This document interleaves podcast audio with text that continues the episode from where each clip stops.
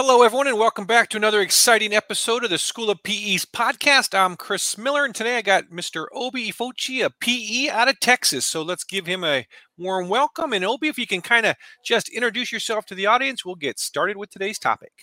Yeah, so my name is Obi Efochie. I've been professional engineer for about three years now. Uh, went to undergrad at Southern Methodist University in Dallas, Texas, and really enjoy civil engineering. Sounds good. Well, welcome aboard. You know, it's kind of interesting. Today's topic, I saw, and then I saw that you're from Texas. Like, what the heck? These topics don't go together, but they do. So today we are going to talk about cold weather induced power outage in the state of Texas. So I know that um, I think it was last year they had a pretty big outage. And when I think of Texas, I don't really think of cold weather. You know, I've driven through Amarillo in the winter and it was a little bit cold, but overall, I I think of Texas as hot and humid. It's going to so, be 78 tomorrow. So 78, and I'm sitting here in Ohio at 29. Obi, we're not off to a great start here, buddy. We're about 50 degrees different here. So, uh, um, so it looks like you were in Texas during these outages. Yes, yes, I was. Um, I actually lived in downtown essentially when the outage hit, and luckily I didn't lose any power. Had power the entire time. Had hot water, so I was like a safe haven for a few friends and family.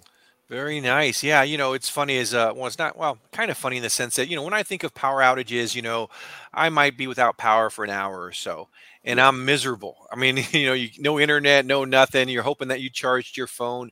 So I can only imagine what people went through during these power outages because they were lengthy. Yeah. Um, and they happened at the wrong time of year. It was it was cold for sure, so which makes it even worse. I mean, you know, you're looking at no hot water, no power overall.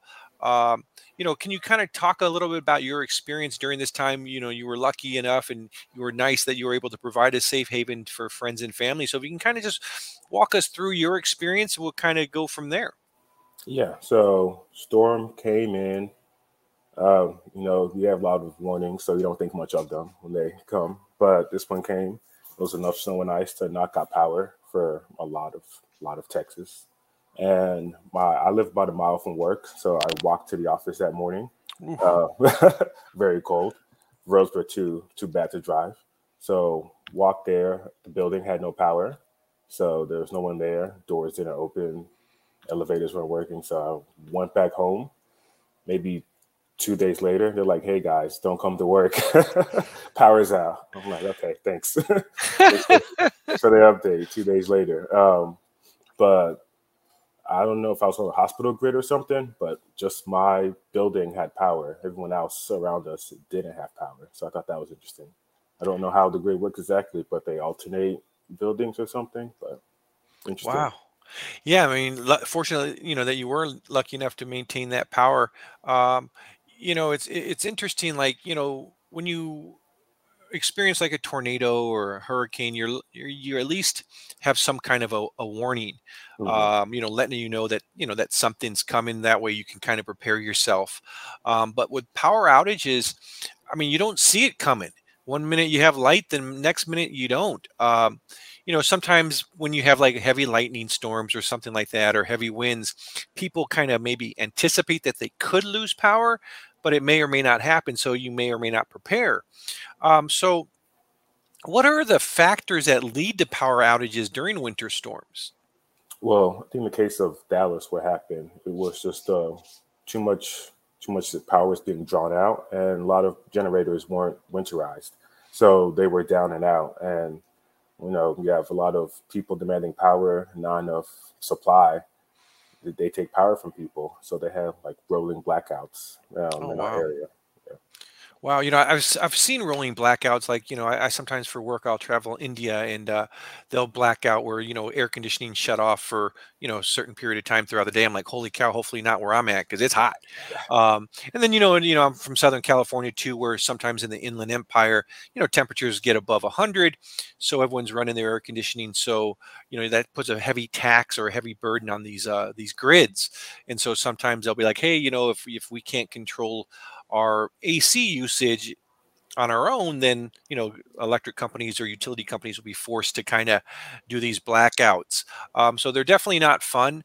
Um, but yeah, Texas was a little bit interesting in the sense that I didn't know they have so many different utility companies and they each have their own different i don't know processes and ways of, of handling these. So uh, but yeah definitely i can see that you know everyone's starting to you know crank up the heat or use all this electricity that it just puts a, a taxation on these um, you know these grids and then sometimes they just can't handle them and it leads to these um, to these blackouts or these power outages. Um, you know one of the things that i found rather interesting was that you know, sometimes when I see power outages, you know, it's maybe a few hours, mm-hmm. maybe a day, but I mean, some of these people were without power for a long time. Yeah, I had a family member that was out of power for a week. So, oh wow, no power. A couple of coworkers lost power for three, four days. So it really just depended. Seemed like where you lived. If you lived in a fluent part of town, somehow you had power. So, unless you know who, right, power in the city you know, it, it, you know, I mean, like you can, like, like we mentioned earlier, you don't really have a chance to prepare for these power outages, but when they do happen, usually they're pretty short in duration, so that you don't really have to be prepared for them. But you mm-hmm. know, when you have no power for a few days and you know you didn't have the chance to prepare, what do you do? You know, I mean, going without heat in the winter's tough. Yeah. Um, you know, hopefully you're able to like you were a safe haven for people. So hopefully people had friends or families that they could go to. But you know, a few of our instructors for School of PE actually live in the Texas area, and um, they were like, "Yeah, I mean." Even our family and friends were out of power too, so they didn't have that safe haven to go to. Um, you know, sometimes local hotels not only maybe they have power, but they're booked yeah. You know, so they can't even take him in. So yeah, it was a definitely an interesting thing to kind of watch unfold um, throughout the um, Texas area. Um, but yeah, it's rather interesting how these rolling blackouts or these burden on the grids just kind of throw things into chaos. Yeah. Um, you know, since you lived it, I'll ask you this question: Is you know, what course of action should people take when dealing with power outages? You know, especially during the winter. What can they do to kind of, I guess, stay the course? Well, the first thing you shouldn't do is start a fire inside your house. That's the number one. You don't want to don't want to die that way. Yeah, um, I'm with you. But the key thing is insulate. Insulate yourself and your home. So find all the winter jackets. And being from Texas, I don't have many winter jackets. Right. But find all, find the hoodies and long sleeves you can. You know, stay in the central part of your house. Put any towels underneath your doors, prevent any drafts. So insulate yourself, insulate your home and if you can invite a bunch of people over you know make that body heat. Right right. You know it's funny you know we kind of were laughing about hey when you said hey rule number one don't start a fire in the house. But i mean it happens, it happens. i i've read about people i've even heard pe- about people that they bring in like a, a charcoal grill yeah. you know and then they don't think about i mean they think about oh yeah it's gonna it's gonna produce heat but they don't think about the the negatives that are associated with that. So no, I 100% agree with you. Starting a fire or, you know, don't bring in your charcoal grill and, and, and, use that indoors either. It might sound like a great source of heat, but the ramifications are bad. So you definitely don't want to do that. Um, but you're right. You know, um, bring people over. Body heat's good, you know, but, you know, being in Ohio, you you know if we lose power you know we, we're used to having a lot of heavy coats we got big winter coats we got heavy blankets but in texas where you're not used to this cold you're right you might not have those winter coats and those heavy blankets um, so it definitely makes it a, a, lot more difficult out there for that um, so what point you know even when you're you know in areas where you used to seeing like tornadoes and hurricanes you know you see the the what is it the um, Nat- national weather service they they send out these warnings and and a lot of times people don't really listen to them until it's usually too late um, so at what point should residents kind of heed those warnings and, and, instead of just saying hey they're just another time they're crying wolf so we'll just ignore it but when should you be like well wait a second maybe this is something that we should you know take to heart well, this was a tough one for me because uh, growing up, we did tornado drills all the mm-hmm. time in school. And then when we actually had a tornado that touched down near our school, oh wow, we didn't do anything. We just sat in class. We didn't go through our drills we learned. So it's strange how we hear the word of service give us these warnings and we just kind of go, ah, they're they're dramatic. They're trying to cause cause riots and get people riled up.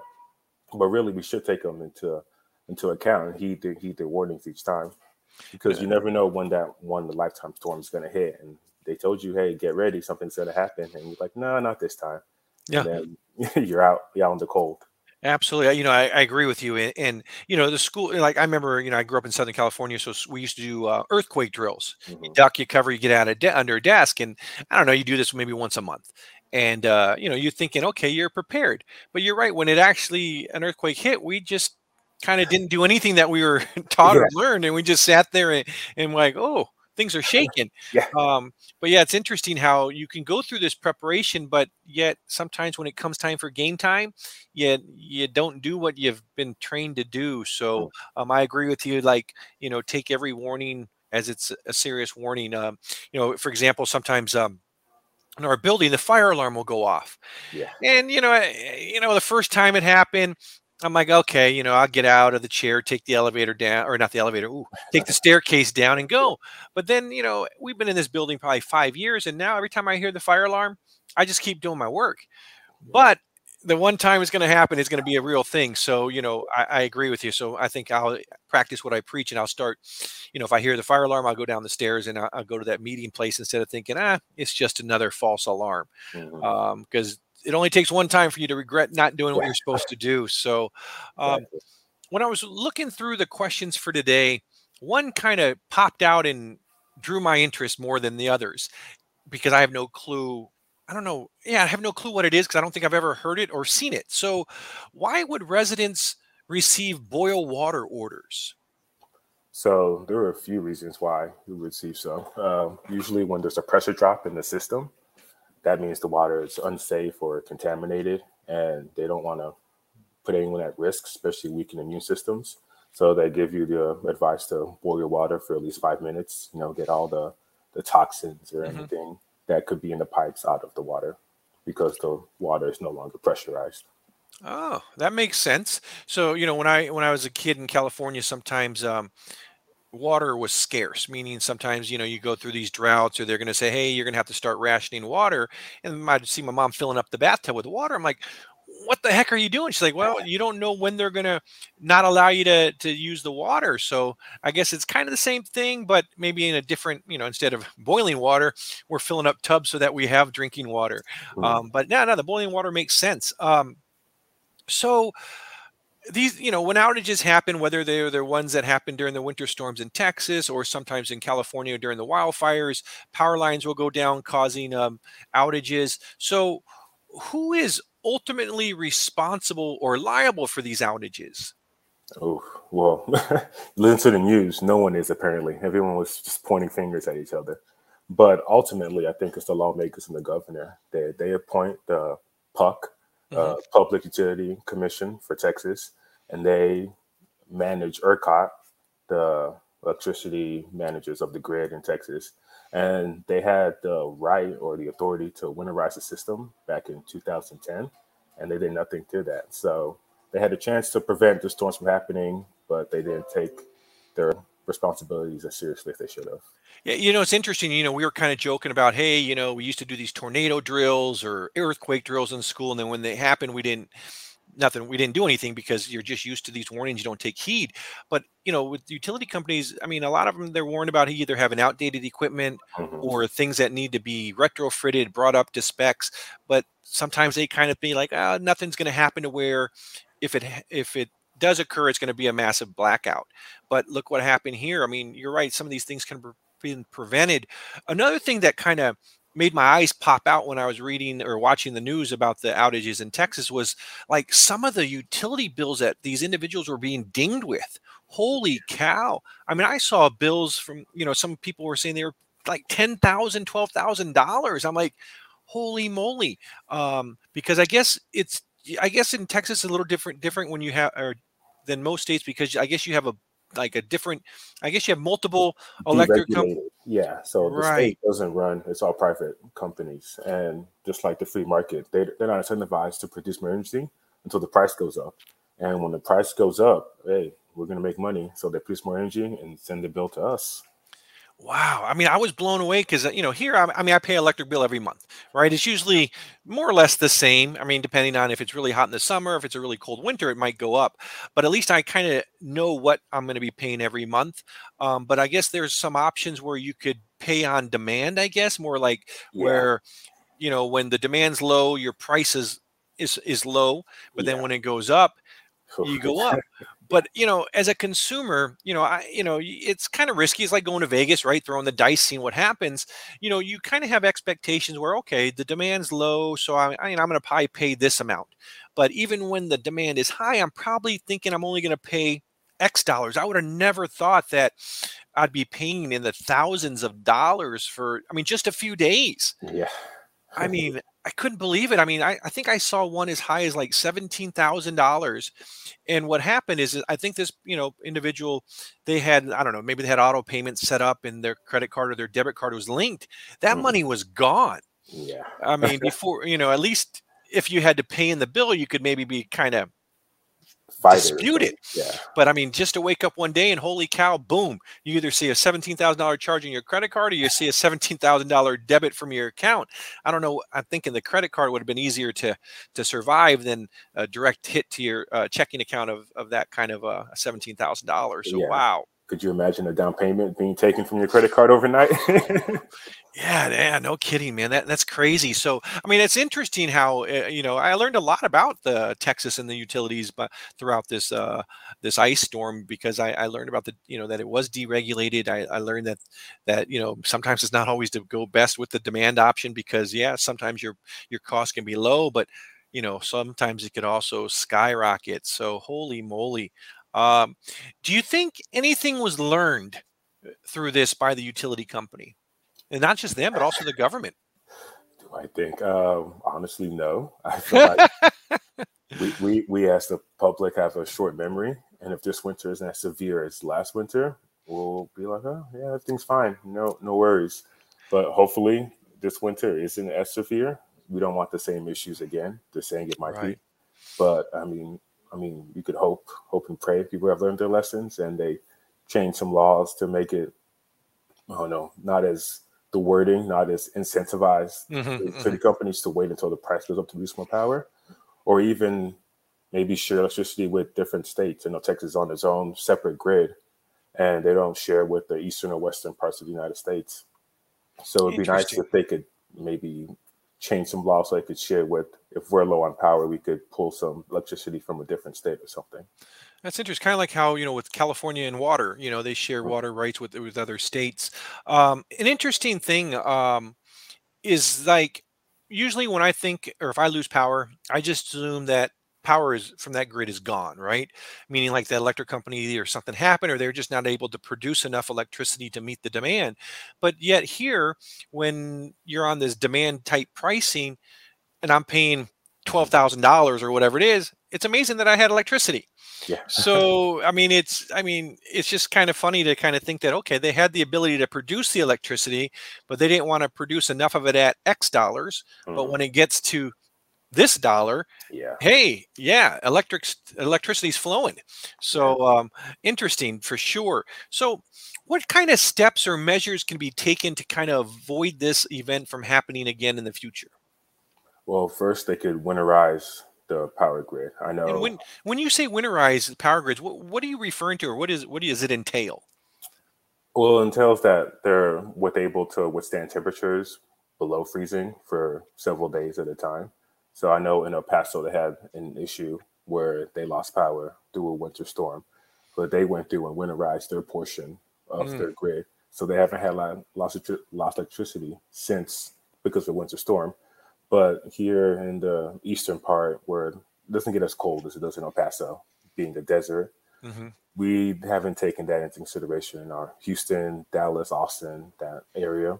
So when it gets really cold, for a long time, which doesn't happen often, but when it does, we, we pay for it with our grid not being winterized. Oof. Yeah, I can imagine that. You know, as on an individual level, you know, there's a lot of things I guess you can kind of take as precaution. You know, for example, living in Ohio, you know, the weather's cold, so you're used to it. Um, a lot of people might live in more rural areas, so they have to take I don't know, more precautions to ensure that if, you know, a bad storm comes through, their power gets wiped out, they have a backup. So a lot of people have generators, you know, that can either power certain utilities for X number of days or hours or power their entire house. Are generators common in, in Texas where individuals will have them? Not not outside of the rural areas. So if you live, you know, pretty much off the grid, you might have you might have a generator, but no, they're not not very common at all. But a few of my coworkers have went out and bought some because of the. Oh yeah, I have some friends out here that have done the same thing, and uh, I mean they got some big puppies, man. I'm like, holy cow, those are some they power the progressive field for the Indians. Some of these some of these generators. So, um, you know, yeah, it's been an interesting topic. I mean, you know, because natural disasters happen, right? But this was more of a natural disaster timed with some maybe miss steps that could have been prevented um, th- at the human level. Um, but nonetheless, it was it was devastating to a lot of people. Um, hopefully, as you guys out there in Texas make it through the winter, that one you don't have those severe temperatures, and if you do, you know, power is able to to stay on.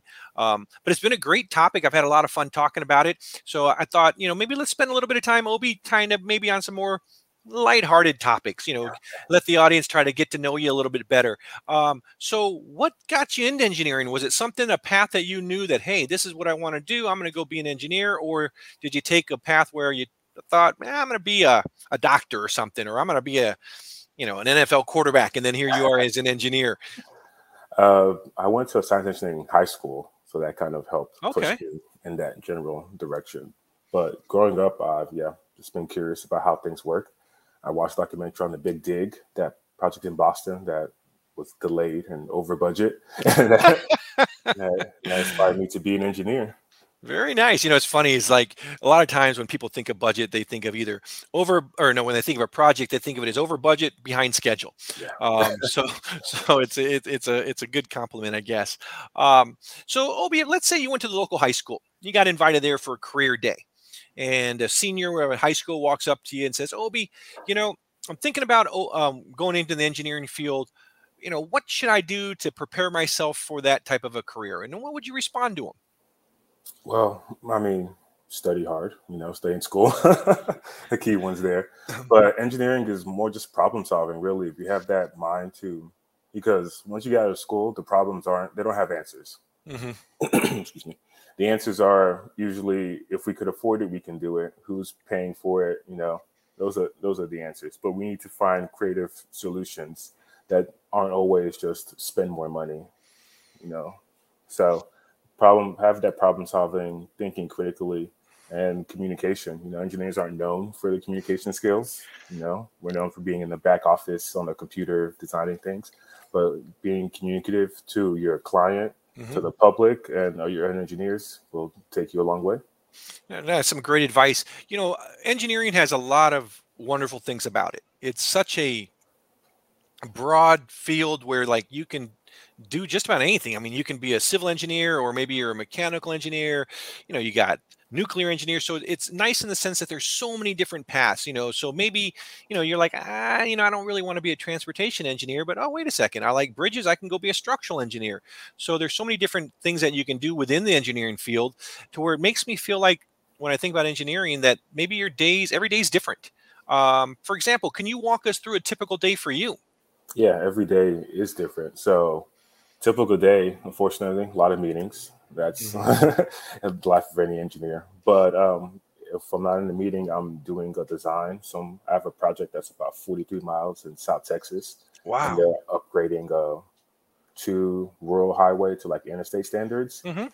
So that's its own task. I have another project where we're building uh, a bridge across a state line.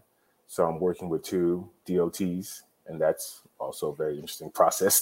Sure, sure. every, every state does things just a little bit differently, so it's interesting coordinating that process. And then I have That's a project in the middle of nowhere, Texas, where we're just kind of like widening a road to one lane two lanes, and I mean everyone there is just real laid back, and you know there's never a rush on that project. So- no, it sounds like you have a lot of different things going on. A variety is nice. yeah. So each day is a little different challenge. Yeah. T- you know, Texas. I, I you know, I I drive through it a lot. I used to. I usually back in the day, I'd go from Ohio to Albuquerque for Christmas. So I'd always drive through Texas. And one thing that always drove me nuts about the state of Texas is that in the night, and it maybe it doesn't apply anymore, is at nighttime the the speed limit drops back down to seven to fifty five. Hmm. Do they still do that after the sun uh, sets? The speed limit drops. I don't believe so anymore. I believe once you get out of urban areas, that Mhm. speed limit is just like if you're in West West Texas, it's 85. 85. Holy 85. cow. Maybe I do like Texas. It's it's it's flat, so there's no. right. No, I agree. So I got another question for you. So Texas is home of the, is it Whataburger?